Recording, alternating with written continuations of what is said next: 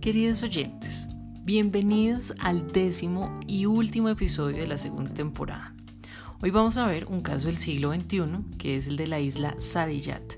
Y aquí vamos a ver cómo se conectan los términos diplomacia cultural, globalización y turismo para poder comprender las dinámicas que rigen el mercado del arte actual.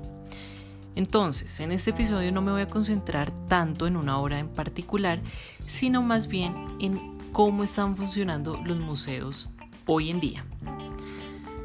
Bueno, hemos visto en otros episodios de esta segunda temporada que el Estado juega un papel fundamental en el arte y en la cultura.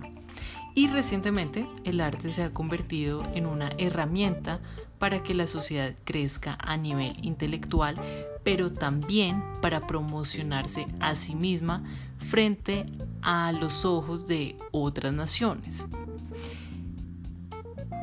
Y para hacer eso, entonces el propio Estado comienza a convertir el país en una marca. Entonces, ¿cómo se hace este branding de una nación a través de una operación de marketing? Bueno, pues debemos atraer turistas, debemos atraer inversionistas y también estos trabajadores que son hábiles y que son talentosos.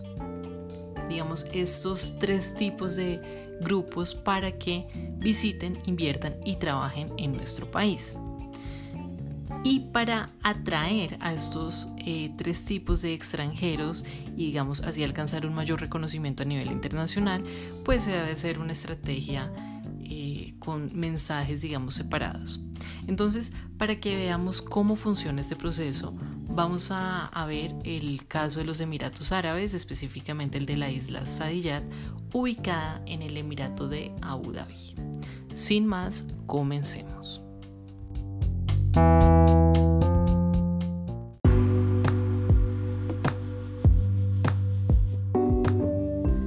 El Estado de los Emiratos Árabes Unidos es la unión de siete emiratos entendiendo el Emirato como un territorio político que tiene eh, un representante que es el Emir. Entonces, Abu Dhabi es la capital y Dubái es otro Emirato que sobresale en el medio del arte.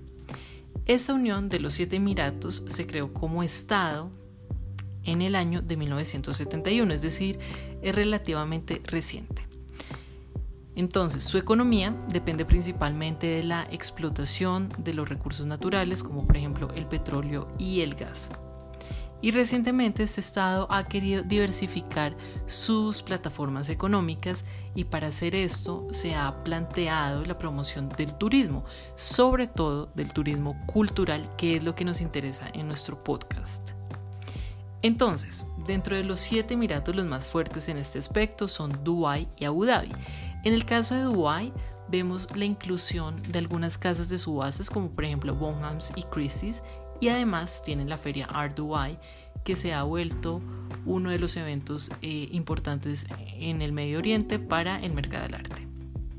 En cuanto a Abu Dhabi, vemos que se está posicionando como un centro cultural relevante a nivel internacional con la isla Sadiyat. Entonces, ambos emiratos han tenido una gran injerencia en el mercado del arte internacional y por eso surge una pregunta, eh, digamos, en los textos académicos que están revisando esa nueva importancia que tienen eh, esas ciudades, por ejemplo, de los Emiratos Árabes, y es, ¿será que estos países que hacen parte de los fondos soberanos de inversión se convertirán en esos próximos centros culturales? Bueno, acá me salté una parte y es que debo aclarar primero que es un fondo soberano de inversión. Esto es un fondo de inversión de propiedad estatal. Es una forma de administrar la riqueza del gobierno para generar ganancias. Vemos que las materias primas pues son una fuente de riqueza muy importante y dentro de los países que se destacan en estos fondos de inversión, que tienen características muy parecidas, pues están eh, los estados del Golfo, es decir, Kuwait, Qatar, Arabia Saudita y los Emiratos Árabes Unidos, y aparte también está China y Singapur, entre otros países. Para este grupo, vamos a ver especialmente que para los Emiratos Árabes, también como para Singapur, uno de los modelos a seguir en términos de lo que se consideraría un Estado-nación exitoso es Suiza. ¿Por qué? Porque básicamente Suiza, como ustedes saben, pues fue neutral durante las guerras mundiales, pero además cuenta con una gran estabilidad política y también pues atrae varios inversionistas por el tema bancario. Pero lo más llamativo es que ese país es al mismo tiempo un centro en donde pues hay bastante dinero, pero también hay muchísimo arte. Entonces, los Emiratos Árabes han querido emular ese modelo suizo y lo están haciendo paulatinamente. Por eso es que surge esta pregunta de si esos países que pertenecen a los fondos soberanos de inversión son los que se posicionarán como esos próximos centros culturales. Y sé que la otra pregunta que ustedes estarán haciendo ahora es, bueno, ¿qué es un centro cultural entonces? Es decir, ¿qué es lo que hace diferente una eh, ciudad, digamos, como Bogotá, a París o a Basilea en términos culturales? Y la respuesta es, digámoslo, desde la perspectiva del mercado de arte, es que en estas ciudades tipo París pues se encuentran las principales empresas comerciales del medio artístico. Me refiero sobre todo a las galerías que abren diferentes sedes alrededor del mundo y que se han convertido en los líderes del mercado del arte en el sentido que, digamos, cuentan con dos factores muy importantes para ser exitosos en el medio comercial del arte. Por una parte, tienen lo que uno llama un buen ojo, es decir, eh, su juicio estético es bastante acertado, viéndolo desde el grupo de artistas que deciden representar, que usualmente pues, son artistas reconocidos y por otra parte son muy cercanos a coleccionistas privados e instituciones públicas, es decir, tienen un buen gusto y además tienen buenas relaciones sociales. Pero además de las galerías están también los centros de estudio, los museos insignia de estas ciudades tipo el Louvre, por ejemplo, por supuesto atraen muchísimos turistas de otras partes y también vemos que en estas ciudades habitan los principales académicos como historiadores del arte, curadores y críticos. Y como ustedes sabrán, pues este grupo de individuos son los que dicen cómo se deben hacer las cosas, qué está bien y qué está mal. O sea, esto es un resumen de ese mundo del arte que se supone que cada ciudad tiene sus propias galerías, museos, académicos obviamente artistas, coleccionistas, pero en estos centros culturales es en donde se produce ese medio artístico a una escala mucho más grande. Entonces, si estuviéramos viendo ese efecto en los años 70, diríamos que la mayoría de los centros culturales son países industrializados de Occidente, pero con la globalización ha aparecido eh, otros países fundamentales en el mercado del arte, es decir, en la producción, en la distribución y en el consumo del arte, como por ejemplo China, específicamente eh, pues en la ciudad de Hong Kong, y en el Medio Oriente tenemos a Qatar y los dos Emiratos, Abu Dhabi y Dubái.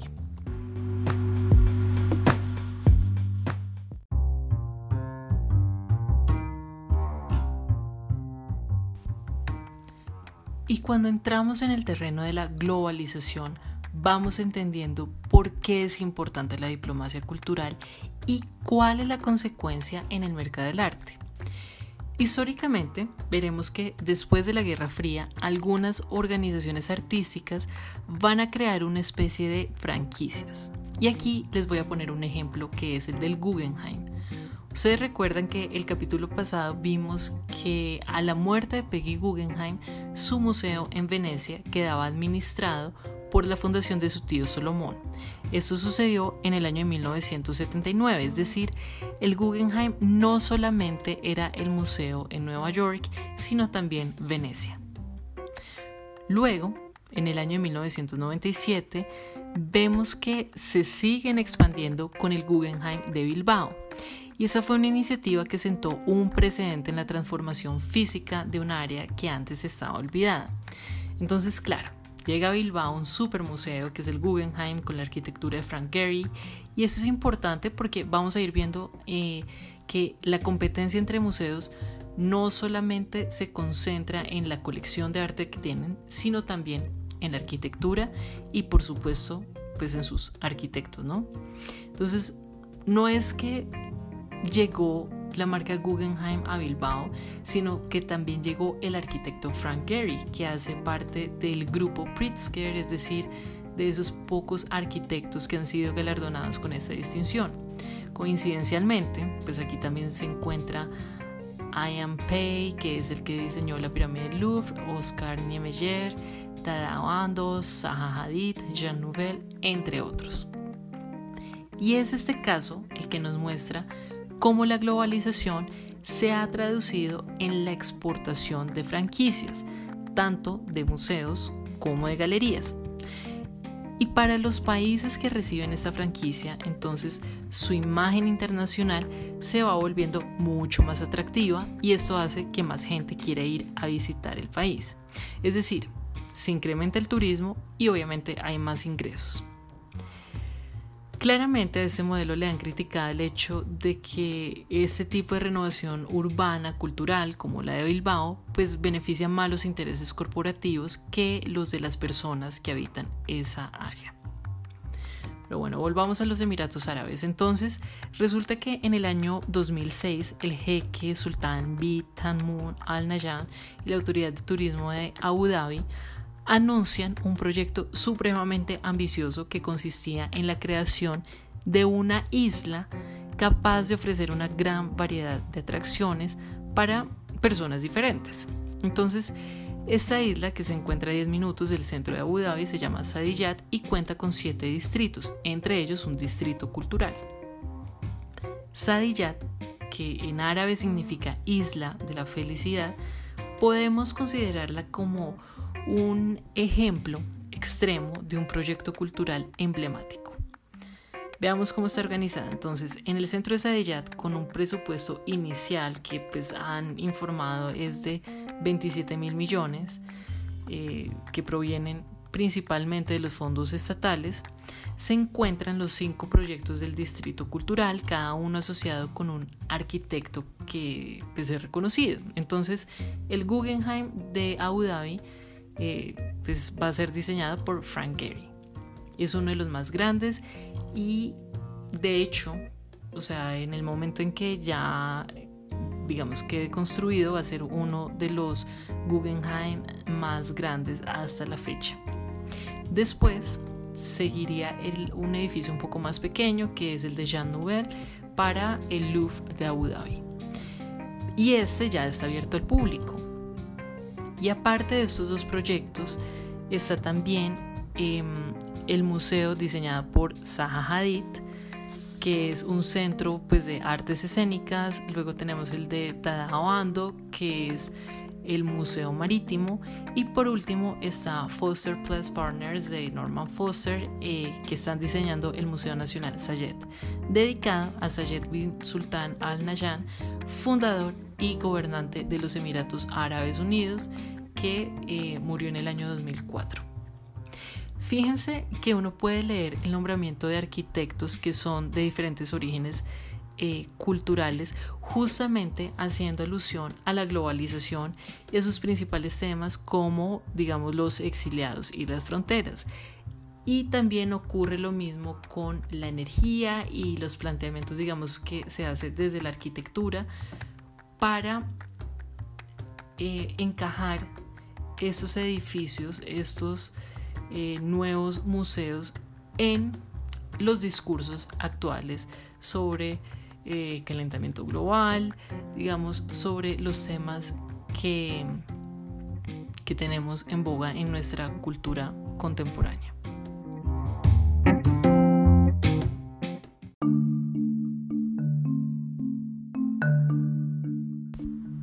Ya vamos comprendiendo entonces ese comportamiento actual del mercado del arte visto desde los ojos del museo, desde las instituciones, digamos, desde el turismo y la diplomacia cultural. Entonces, comienza el proyecto de la isla Sadiyat y llaman al Guggenheim y al Louvre. ambos museos tienen naturalezas distintas, es decir, el Guggenheim pues es privado y ha sido el pionero en hacer de un museo una franquicia. Esto debemos verlo en, el contexto competitivo respecto a otros museos similares, como por ejemplo el MoMA pues en Nueva York, la Tate en Londres o el Pompidou en París, que pues es la competencia directa del Guggenheim. Y por otro lado, el Louvre es una institución nacional, por lo que se requiere que la delegación del gobierno francés esté pendiente de cualquier negociación, de cualquier arreglo que surja eh, respecto a los museos.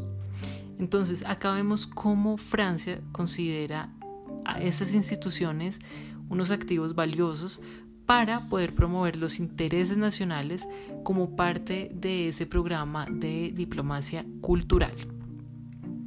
Bueno, vemos que ambos museos, tanto el Louvre como el Guggenheim, tienen en común la definición de lo que es un Superstar Museum, que es un término acuñado por el economista cultural Bruno Frey a finales de la década de los 90 para describir una categoría particular de un museo que estaba tomando forma en ese entonces y que ahora se ha convertido en eh, de alguna forma el como ese parámetro del nuevo museo que enfatiza sobre todo en la experiencia del visitante.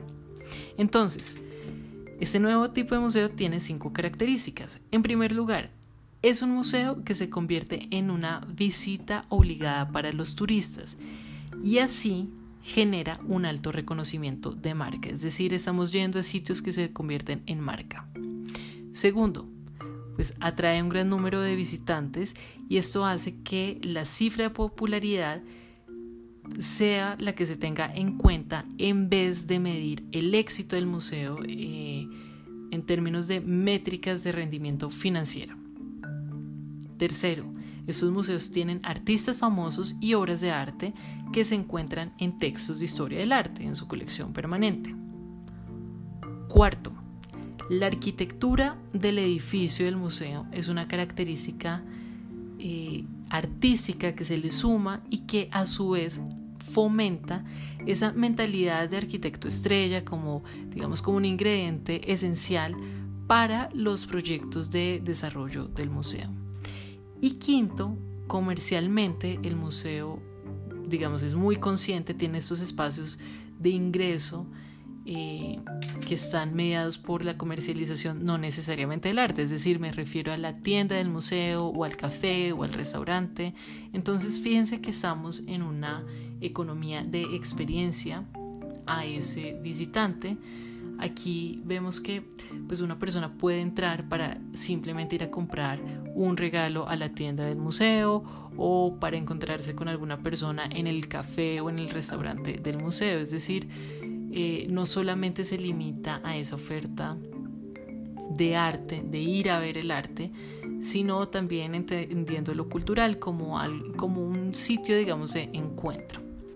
Entonces, como vemos, este modelo le da el chance a los Emiratos Árabes de diversificar sus plataformas económicas y al hacerlo pues están ingresando a ese mundo de la alta cultura que está llamando la atención de un segmento objetivo de coleccionistas de arte y turistas que por supuesto tienen una capacidad de gasto eh, grande no solamente pues de digamos, dentro de la región, sino también a nivel internacional.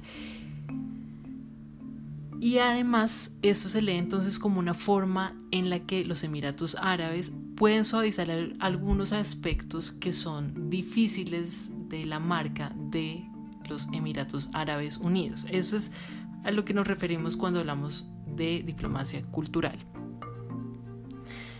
Pero bueno, esta alianza con estos dos museos, eh, digamos que no es vista con muy buenos ojos por todo el mundo, sino que, por ejemplo, los críticos dicen que hay unas ambiciones imperialistas detrás de esos intentos de establecer marcas globales por parte de los museos de arte occidental, porque es que están tratando de darle forma o darle contenido a lo que se percibe como espacios culturales vacíos, es decir, es como pensar que los Emiratos árabes eh, unidos no tenían una historia del arte o no tenían obras interesantes antes de hacer la alianza con el Louvre o por ejemplo antes de hacer la alianza con el Guggenheim. Esa sería una crítica. Y por otra parte, eh, la otra crítica grande que le hacen a este modelo de diplomacia cultural es que la noción de museo como ese guardián de ese patrimonio público se vuelve más bien una entidad corporativa con un inventario que se puede comercializar y eh, pues entonces digamos se, llega a este peligro de la estandarización de los atractivos culturales y como que solamente hay una forma de eh, de hacer que la cultura se vuelva ganancias solamente en términos económicos, pero no de otra forma.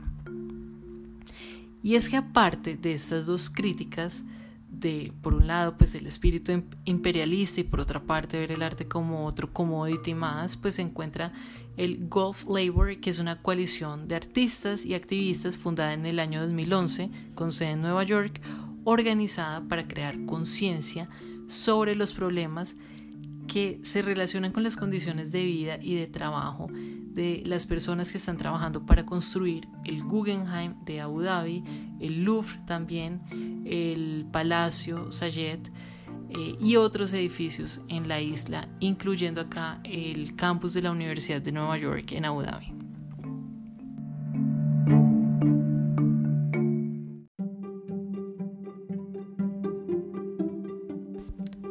Después de haber visto cómo se conectan los términos diplomacia cultural, globalización, turismo, veamos ahora rápidamente uno de los museos de la isla que me llamó la atención y es el Louvre Abu Dhabi. Comencemos con la arquitectura. Entonces, ese edificio fue construido por Jean Nouvel, eh, un arquitecto francés, y me gustó porque se nota que es una construcción que tuvo en cuenta esa rica tradición arquitectónica del Medio Oriente si uno la, digamos, ve el museo desde arriba, desde esa vista aérea, se ve un domo plateado que parece flotar. Y cuando uno acerca más la imagen, pues se da cuenta que es una construcción de metal, eh, obviamente pesadísima, que representa la forma de una estrella y se repite pues en varios tamaños y en diferentes ángulos. Y lo más interesante pues es ver la transición de la luz porque esas estrellas permiten que se filtre la luz del sol eh, que va a proyectar otro patrón, digamos aparte de las estrellas, pues proyecta un patrón en el piso y en las paredes como si fueran unos arabescos, digamos estos arabescos típicos de la arquitectura árabe, pero pues hechos con la sombra natural de la propia construcción. Y esto nos lleva a la idea del arquitecto que era señalar el museo como un lugar de espiritualidad, de encuentro, un espacio para la reflexión y para la calma. Ahora, en cuanto a la colección de este museo, que pues pretende ser un museo universal, debemos tener en cuenta que su curaduría está organizada a partir de un recorrido cronológico compuesto por 12 capítulos, comenzando desde la prehistoria hasta la época contemporánea. Entonces la idea es destacar esas características compartidas que tenemos todos a lo largo de la historia de la humanidad. Y el recorrido comienza con lo que ellos denominan el gran vestíbulo. Aquí se introduce esta narrativa universal eh, compartida. Vamos a ver que el suelo de la galería está marcado con una línea que representa la costa de los Emiratos Árabes Unidos y esto está inspirado en las cartas eh, náuticas antiguas. Al final del recorrido uno se va a encontrar con la instalación de la artista austriaca Susana Fritsche titulada For the Air. Es una instalación que está hecha de miles de filamentos translúcidos que hacen de esta obra una obra casi inmaterial. Claramente pues se relaciona con la arquitectura del museo en términos de la luz y está pensada para ser una pieza inmersiva para que los visitantes pues se sientan parte de esa eh, narración de historia compartida universal. Bueno, otras instalaciones que me parecen importantes e interesantes para destacar son las de Jenny Holzer y la de Giuseppe Penone, que podrán apreciar estas imágenes en nuestra cuenta de Instagram.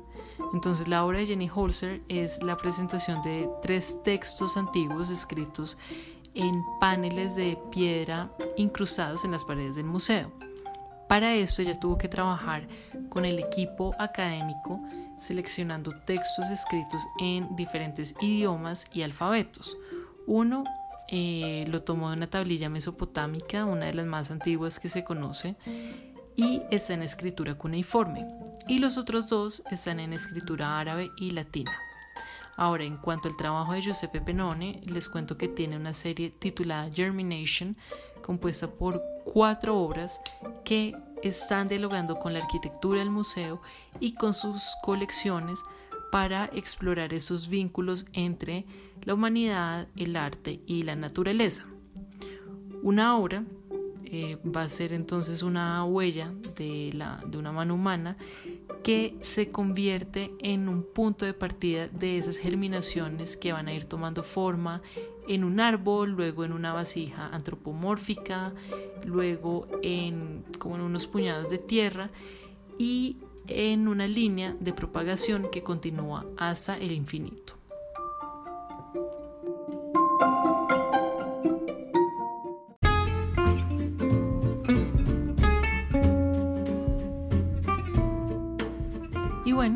Con este capítulo concluimos la segunda temporada de nuestro podcast dedicado a comprender las dinámicas del mercado del arte a través de los diferentes actores, en este caso los museos.